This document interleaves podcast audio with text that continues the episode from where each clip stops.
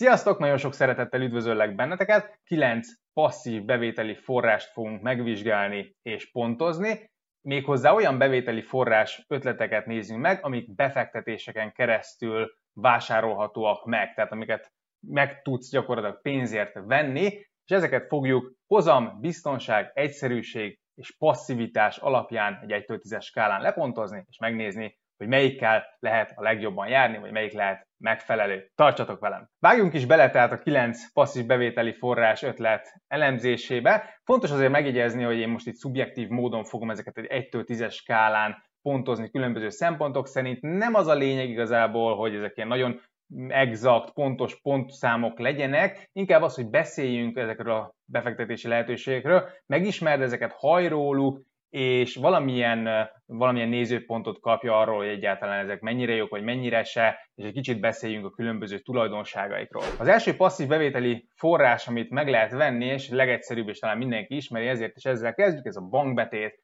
Gyakorlatilag arról van szó, hogy ha van pénzed, akkor ezt beteszed a bankba, lekötöd egy bankbetétbe, és a bank erre kamatot fog fizetni. Nyilván nem túl nagy az ezen elérhető kamat, ebből nagyon nehéz lenne megélni, főleg, hogy az inflációval is számolunk, ez általában vagy az inflációt hozza, vagy még az alatt. Ezért itt a hozamra egy egyes pontszámot adtam a 10-ből, tehát ez gyakorlatilag a legrosszabb hozam, amit el lehet érni. Ettől függetlenül biztonságos, a biztonságra adtam egy 8 pontos, mert hát azért azt tudjuk, hogy a bank,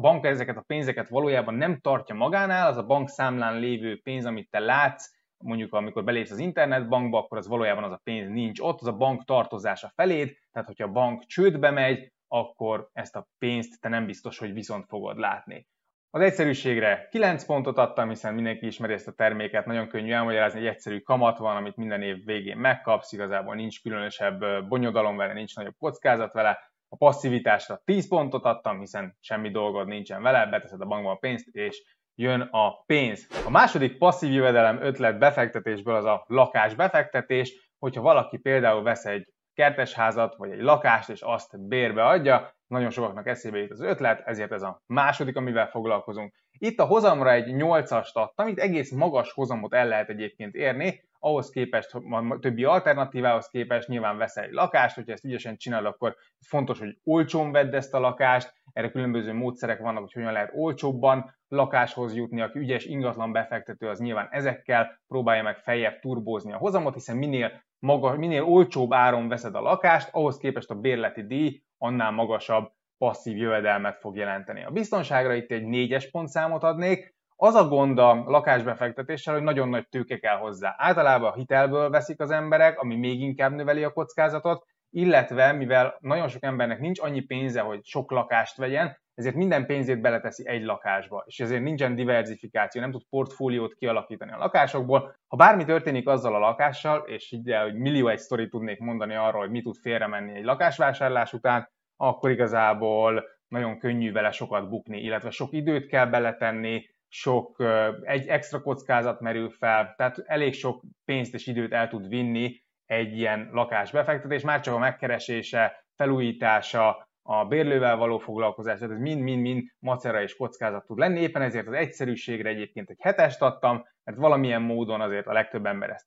tudja kivitelezni, értjük, hogy mi egy lakás, nem kell különösebb szakértelem hozzá, ugyanakkor azért van vele macera is. A passzivitásra éppen ezért 5 pontot adnék, tehát ez nem annyira jó passzív bevételi forrás, hiszen folyamatosan menedzselni kell, és ezáltal azért ezzel van munka, már csak a keresésnél és a kiadásnál is. A harmadik passzív bevételi forrás ötlet, amit befektetésből meg lehet valósítani, az az ingatlan befektetés, de most nem a lakásokról beszélek, hanem egyéb ingatlanokról. Ezek lehetnek ipari ingatlanok, lehetnek irodaházak, lehetnek akár lakások is, de mondjuk abból nagyobb, nagyobb társasházak például. Ezekhez viszonylag könnyű hozzáférni, úgynevezett rejteken keresztül, ezek cégek, amik ingatlanok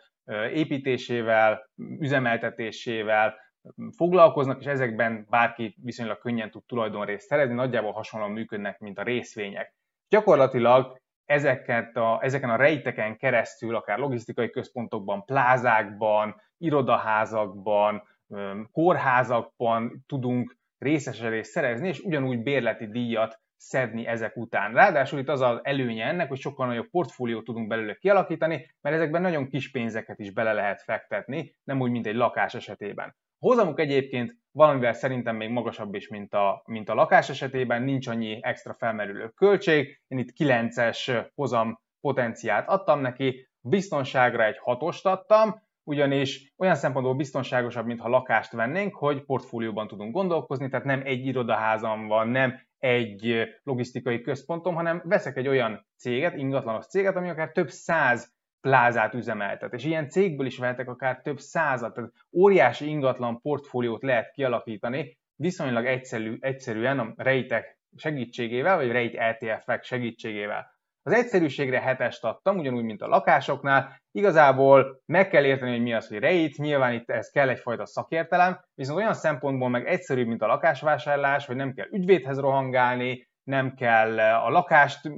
minden oldalról szemügyre venni, nem fog kiderülni, hogy nem tudom a szomszédok milyenek, hanem itt azért ilyen szempontból e, sok minden egyszerűbb, hogy egyszer megvettem ezt a, ezt a rejtet, vagy ezt a befektetést megcsináltam, akkor igazából nem nekem kell a mindennapi ügyekkel foglalkozni. Éppen ezért a passzivitása is jóval magasabb, mint amikor simán lakást vesz valaki, egy 8-as passzivitást adtam, mert azért nem árt, hogyha az ember képbe van azzal, hogy mi is történik például azzal a céggel, azokkal a plázákkal, vagy azokkal a, a rejtekkel, amiket megvásárolt, így összesen 30 pont jött ki ennél a befektetési formánál. A negyedik passzív bevételi forrás, amit befektetésből meg tudunk valósítani, ezek a peer-to-peer kölcsönök, vagy P2P kölcsönök. Gyakorlatilag arról van szó, hogy én kölcsön adhatok valakinek pénzt, aki majd kamatot fizet rá, ugyanúgy, mint egy bank. De hogyha egy valakinek adok kölcsön, akkor megint csak nincs portfólió, mi van, ha az egy ember nem fizeti vissza, akkor ugye ezzel kockázaton van. Ezért létrejöttek olyan weboldalak, meg olyan szolgáltatások, ahol gyakorlatilag összekötik a pénzt kölcsön adni akarókat, a pénzt kölcsön felvevő, felvenni akarókkal, és így úgymond be tudok fektetni személyi kölcsönökbe. Tehát felmész egy ilyen weboldalra, ahol gyakorlatilag beteszel, nem tudom, 300 ezer forintot, és azt szétoszthatod nagyon sok ember kölcsönébe befektetve, így egy portfóliót hozhat, hozhatsz létre személyi kölcsönökből. És ezeknek ilyen euróban mondva ilyen 4-től 10% körüli éves kamata van, ami egyébként egész magas, de azért nem mindenki fizeti vissza a hitelét, úgyhogy azért ezek, ezek közül a hitelek közül sok be is dől, hát nem annyira sok, de azért arányaiból véve egész sok, úgyhogy azért ez a hozam nem biztos, hogy garantált nem biztos, hogy meg lesz, azért megvannak a kockázatai. Én itt azt mondom, hogy a hozam az nagyjából egy hatos pontszámot ér, a biztonságra pedig négyest adnék. Azért is adok csak négyest a biztonságra, mert nagyon nehéz megbizonyosodni arról, hogy az a cég, aki ezt a honlapot üzemelteti, ahova te beutalod a pénzt, az tényleg mennyire megbízható, pénzügyileg mennyire stabil, nem fog-e visszaélni vele, az a pénzügyi felügyelet, aki ezt egyáltalán felügyeli, az mennyire vizsgálja ezeket, tehát egy kicsit ilyen kétes még most szerintem ez a piac, és én a portfóliómnak jelentős részét nem merném ebbe beletenni. Az egyszerűségre ötöst adtam, éppen azért, mert nagyon sok adatot meg kell nézni arról, hogy milyenek ezek a hitelportfóliók, kik veszik fel ezeket a kölcsönöket, milyenek a visszafizetési arányok, a cég, aki ezt az egészet szervezi, az milyen, a pénzügyi felügyelet, a jogszabály milyen, egyáltalán ezeket ellenőrzik tehát elég sok mindennel képbe kell kerülni, aztán ott van még ennek az adó vonzata, hogyha ezen profitot realizálsz, akkor adózni. Tehát azt mondom, hogy ez nem egy egyszerű dolog, ha bár így elsőre annak tűnik, mert csak beregisztrálok, betolom a pénzt, és már ott is van, be is fektettem, tehát ezt nyilván így hirdetik, de hogyha ennek valaki ténylegesen normálisan utána akar menni, akkor azért ez jóval bonyolultabb. Ennyire meg nagy hozamot szerintem nem ad, így én ezt annyira nem preferálom ezt a befektetési formát. A passzivitásra egyébként 8 pontot adtam, ha bár befektettél és ezt megtetted, akkor nincs sok dolgod vele, tehát egy viszonylag passzív befektetésről van szó.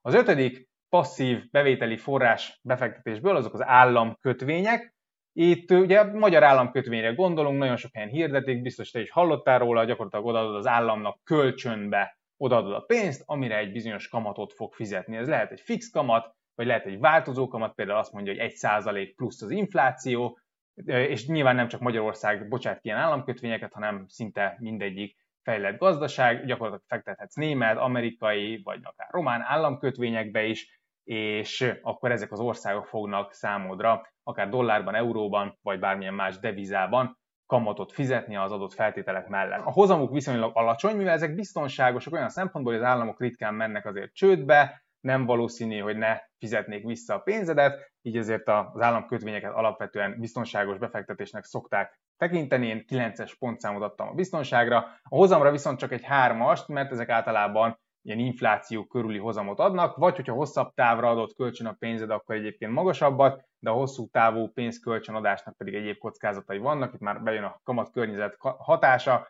hogy ezen azért lehet veszíteni, hogyha fölmennek a kamatok, ebben most nem menjünk bele. A lényeg, hogy az államkötvények is azért kötvények, tehát bizonyos kockázatokkal így számolni kell. Ugyanakkor Egyébként egy viszonylag egyszerű dologról van szó, tehát tényleg, nem tudom, nyugdíjasok a postán is vásárolnak államkötvényeket, nagyon nem tudsz mellé nyúlni, hogy a magyar állampapírt veszel, ugye ott nincs devizakockázat, tehát forintot adsz, viszonylag fix kamatot kapsz rá, tehát olyan nagyon nagy baklövést nem lehet vele csinálni, költsége nincsen, hogyha az államkincstárnál veszed a magyar kötvényeket, tehát összességében egy viszonylag egyszerű termékről van szó. És passzív is, tehát nem nagyon kell menedzselni, nem kell adni-venni, nem kell nézegetni, meg fogod kapni azt a kamatot, amit, amit megígértek, és igazából nagyjából nincs más dolgod vele, ezért passzivitásra 9-es pontszámot adtam. A hatodik passzív bevételi lehetőség befektetésből azok a vállalati kötvények. Ugye az államkötvényekhez hasonlóan működnek, gyakorlatilag kölcsönt adsz vállalatoknak. És itt nagyon fontos viszont, hogy mivel ezek magasabb kockázatú eszközök, és egy vállalatról azért viszonylag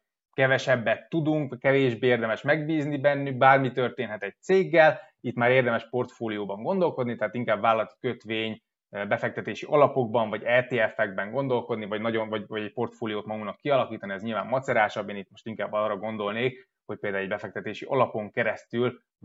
nyerünk hozzáférést vállalati kötvényekhez. Ezek magasabb kamatozásúak, mint az állampapírok, hiszen kockázatosabbak is, tehát itt egy hatos hozampotenciált adnék. Ezek azért nem magas hozamú befektetések, tehát nem részvény, meg nem ingatlan, az infláció azért meg tudja enni ezeket, de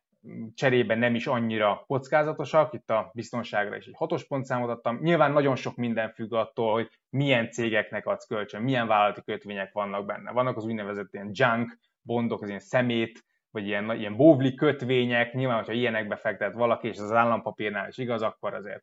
mellé lehet nyúlni, de összességében, hogyha egy jó minősítésű vállalati kötvényportfóliót alakítasz ki, akkor ez lehet viszonylag biztonságos is. Az egyszerűségre hetest adtam, nagyjából olyasmi, mint egy lakásbefektetés, olyan szempontból, hogy itt is először azért tanulni kell róla annyit, hogy mi az, hogy befektetési alap, mi az, hogy kötvény, milyen kockázatai vannak a kötvényeknek, mi az, ami balúsülhet el, ez azért egy pár órás felkészülést igényel, viszont utána egyébként olyan nagyon sok dolga az embernek nincsen vele, passzivitásra éppen ezért 8-as pontszámot adtam, és így összességében 27 pontot kapott a vállalati kötvényportfólió. A hetedik passzív bevételi forrás lehetőség, amit meg lehet pénzzel is oldani, az az, hogyha saját terméket fejlesztünk, tehát kitalálsz mondjuk egy digitális terméket, vagy valamilyen szolgáltatást csinálsz, amire felhúzol egy céget, nem tudom, kiadsz egy könyvet, nagyon sok mindent el lehet készíteni saját terméket ma már, nyilván ez gyakorlatilag a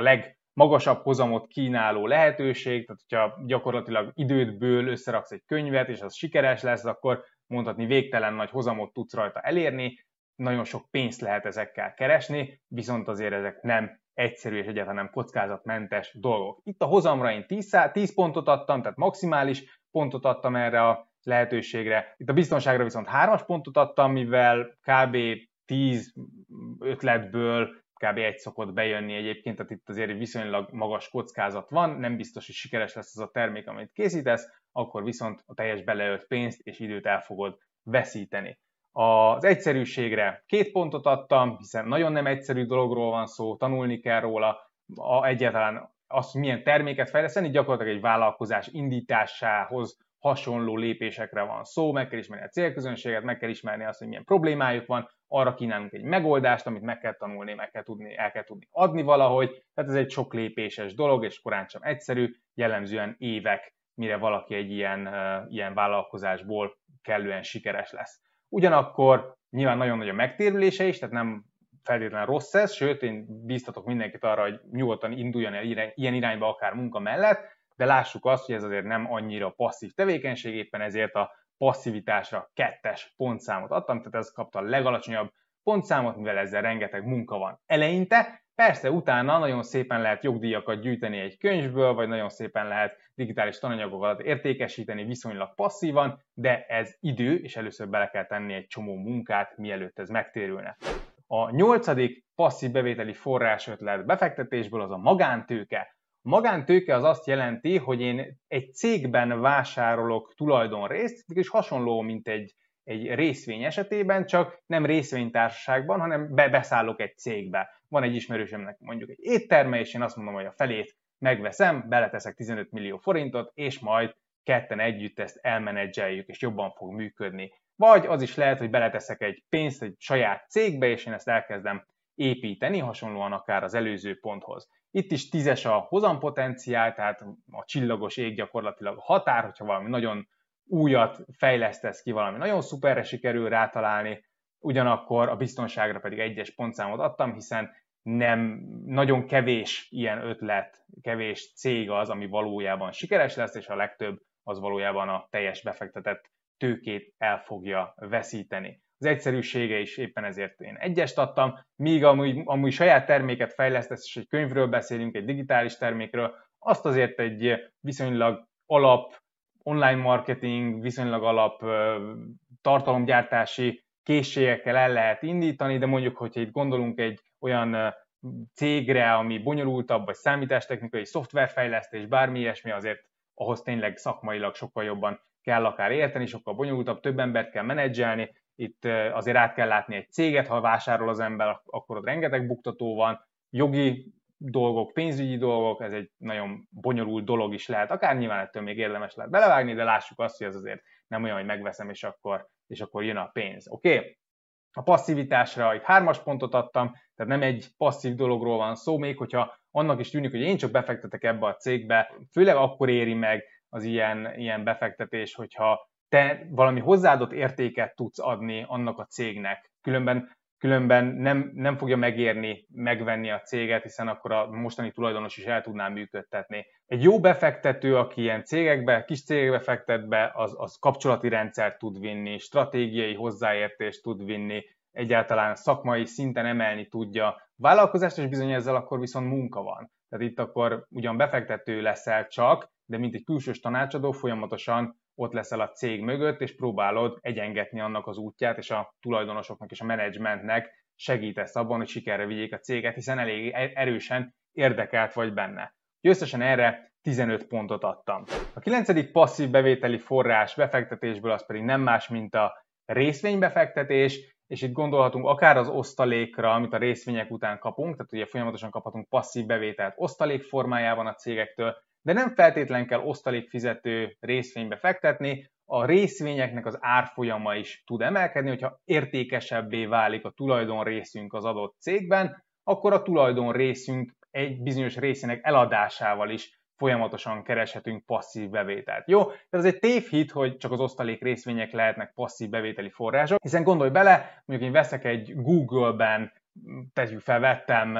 100 ezer forintért részesedést, vettem 100 ezer forintért részvényt, hogyha az minden évben 10%-kal többet ér az a részesedés, akkor én minden évben kivehetek 10%-ot úgymond büntetlenül, attól még az eredeti 100 ezer forintom az meg fog maradni, és bizonyos cégek jóval többet értékelődtek fel, mint 10%, tehát csinálhatok magamnak passzív jövedelmet, akkor is, hogyha egyébként az a cég nem, nem fizet osztalékot. Jó, tehát alapvetően a részvénybefektetés, a hozama, a kamatos kamata miatt tud passzív bevételi forrásként működni. Itt a hozamra egy 9-es pontszámot adtam, hiszen a részvények a történelmi adatok alapján az egyik legmagasabb hozamot kínáló eszközosztály, éppen ezért a hosszú távú befektetőknek az egyik kedvenc eszköze, és jó magam is portfólióm nagy részét azt egyébként részvényekben tartom. Biztonságra egy hatost adtam, mivel itt az egyedi részvények azok egyébként eléggé kockázatosak, az, hogy te veszel egy OTP részvényt, vagy veszek egy Google részvényt, ez, ez itt gyakorlatilag az eredményed a